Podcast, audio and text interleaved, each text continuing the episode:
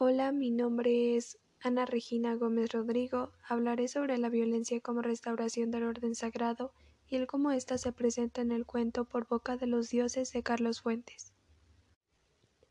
Tenemos a Oliverio como personaje principal, hombre mexicano del siglo XX con un carácter impulsivo que se percibe a sí mismo rodeado de un ambiente cargado de violencia, la cual, si lo analizamos un poco, se remonta hasta los comienzos y al parecer se ha mantenido como una mala semilla hasta nuestros tiempos. Para mí, Oliverio llega a representar la dualidad. En un primer instante podemos percibirlo como una persona insensible hacia sus raíces prehispánicas. El momento en el que arranca la boca del cuadro de Tamayo, después de la discusión con don Diego, tiene un gran simbolismo, ya que podríamos verlo a él como el conquistador, el cual, dejándose llevar por su ira, se sintió con el poder de despojar a aquel cuadro de uno de sus elementos principales. El realizar este acto cargado de violencia resultó contraproducente y provocó que cayera en la trampa de los dioses prehispánicos.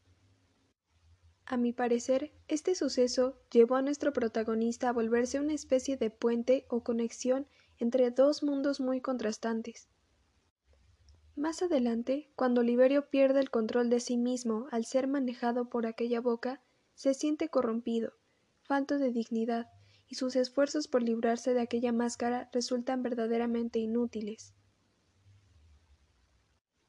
Esto me llevó directamente a pensar en los indígenas y el sufrimiento que pasaron al verse despojados con tanta violencia de todo lo conocido, de su vida, de sus costumbres, de sus dioses y siendo obligados a aprender la nueva lengua y religión que les fue impuesta por los hispanos. Oliverio pasa de tomar el papel de conquistador a verse envuelto en la tortura de ser el vencido. Al final, su muerte a manos de la diosa Tlazol marca la consumación de la tan deseada venganza de los dioses y el pueblo azteca. Los labios gritaban casi en suspiro Huye, Oliverio, huye. No quise llegar hasta este punto. Esta frase dicha por la boca, una vez arrancada del rostro de Oliverio por obra de la diosa, me dejó pensando. El cuento también se vuelve una crítica a la violencia utilizada por los aztecas y sus deidades, porque como bien hemos visto, la violencia como restauración del orden sagrado fue un recurso muy utilizado por los españoles, pero en su momento también lo fue para ellos. En la leyenda La fundación de Tenochtitlán de Heriberto Frías podemos observar cómo los aztecas en su camino hacia formar la gran Tenochtitlán ofrendaron a Huitzilopochtli, su dios de la guerra, los corazones enemigos que no compartían su pensamiento para posteriormente llegar al poder.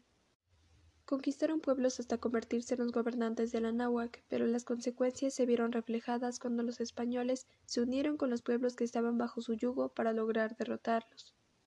Llegué a la conclusión de que al presentarse en el cuento la venganza de los dioses se genera un círculo vicioso de violencia que sigue y seguirá existiendo hasta que logremos encontrar una nueva forma de restauración para terminar de una vez por todas con este mal tan grande.